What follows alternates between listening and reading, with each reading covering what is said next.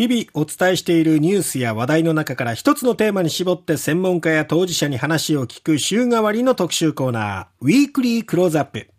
今週は、義士和人伝を読むというテーマでこの方にお話を伺います。国学院大学文学部教授の上野誠さんです。上野先生、おはようございます。おはようございます。さあ、続きが気になって気になって今日を楽しみにしてた人も多いと思いますが、えー、義の国から死者がやってきて、はい、大砲軍を通り、うん、えー、そして現在の朝鮮半島を南下し、ええ、でいよいよってとこでさな。いよ。いよ日本でさな、はい、えー、ちょっとですね読んでみ、えー、たいと思います。はい、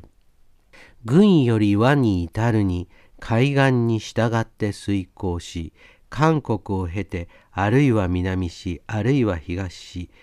その北の岸久谷韓国に至る七線より初めて一海を渡る線より対馬の国に至る。ついに出てきましたね対馬。対馬のだからやっぱね、うんうん、最初にね、ええ、死者が入ったのはあの対馬の国なんですよ。はあ、えー、やっぱり一番朝鮮半島と近い近いわけですよね。えーでそのですね、うん、えー、対馬に入ってその対馬のことについて書いてあるんですが、ええ、その体感を引くといい服をひなもりというって書いてあるんですよね。ほうほう。でこのね引くっていうのはどうもね、ええ、彦のことだと言われてるんですが彦っていうと強い男立派な男っていうことですよね。で今日本人の名前でも和彦さんとか義彦さんとか言いますよね。ね。え彦っていうのは姫と彦が対応する言葉で、はい、でこの姫と彦が対応して対応してその地域にいてそして政治を行う、うん、ですからね、うん、日本の国ってね3世紀男女同権だったかもしれないんですよ。じゃあ姫と彦と両方いないとダメだと。なるほどでところがですね、ええ、そのトップになるのは当然彦なんですが、うん、もう一つねひなもりっていう人がいた、うん、政治家としていた、ええ、でこのひなもりってどういう人かって言いますとね、ええ、ひなっていうと田舎っていうことなんですね。今で言うとひなびた温泉やなとかあのひななんですよ。ね、でそのひなというところひなを治めている守ってる人はひなもりなんですが、ええ、これはね多分こういうことだと思うんですね。う。んえっと、対馬の国は対馬の国として独立しているのだが、うん、トップは当然対馬の彦なんだが、ええ、ナンバー2は邪馬台国から派遣された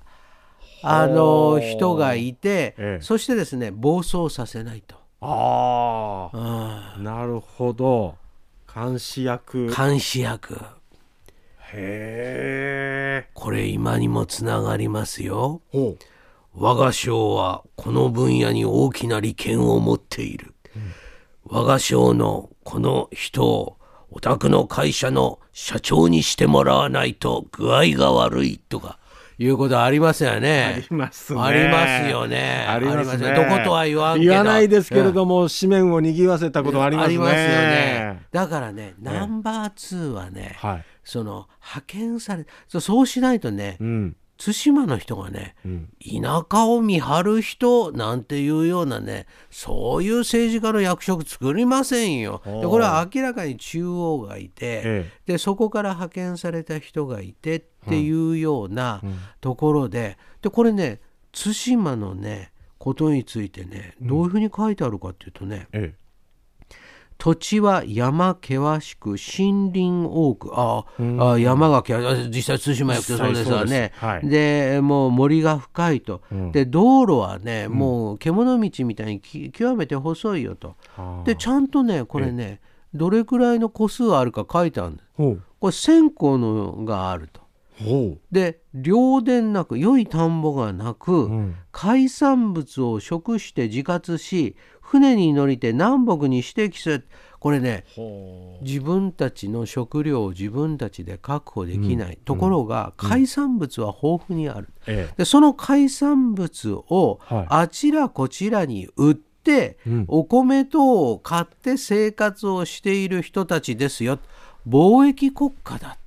そういうことですね。そういうこと書いてある。いや、だから、よく見てんのよ。よく見てんのよ。へえ。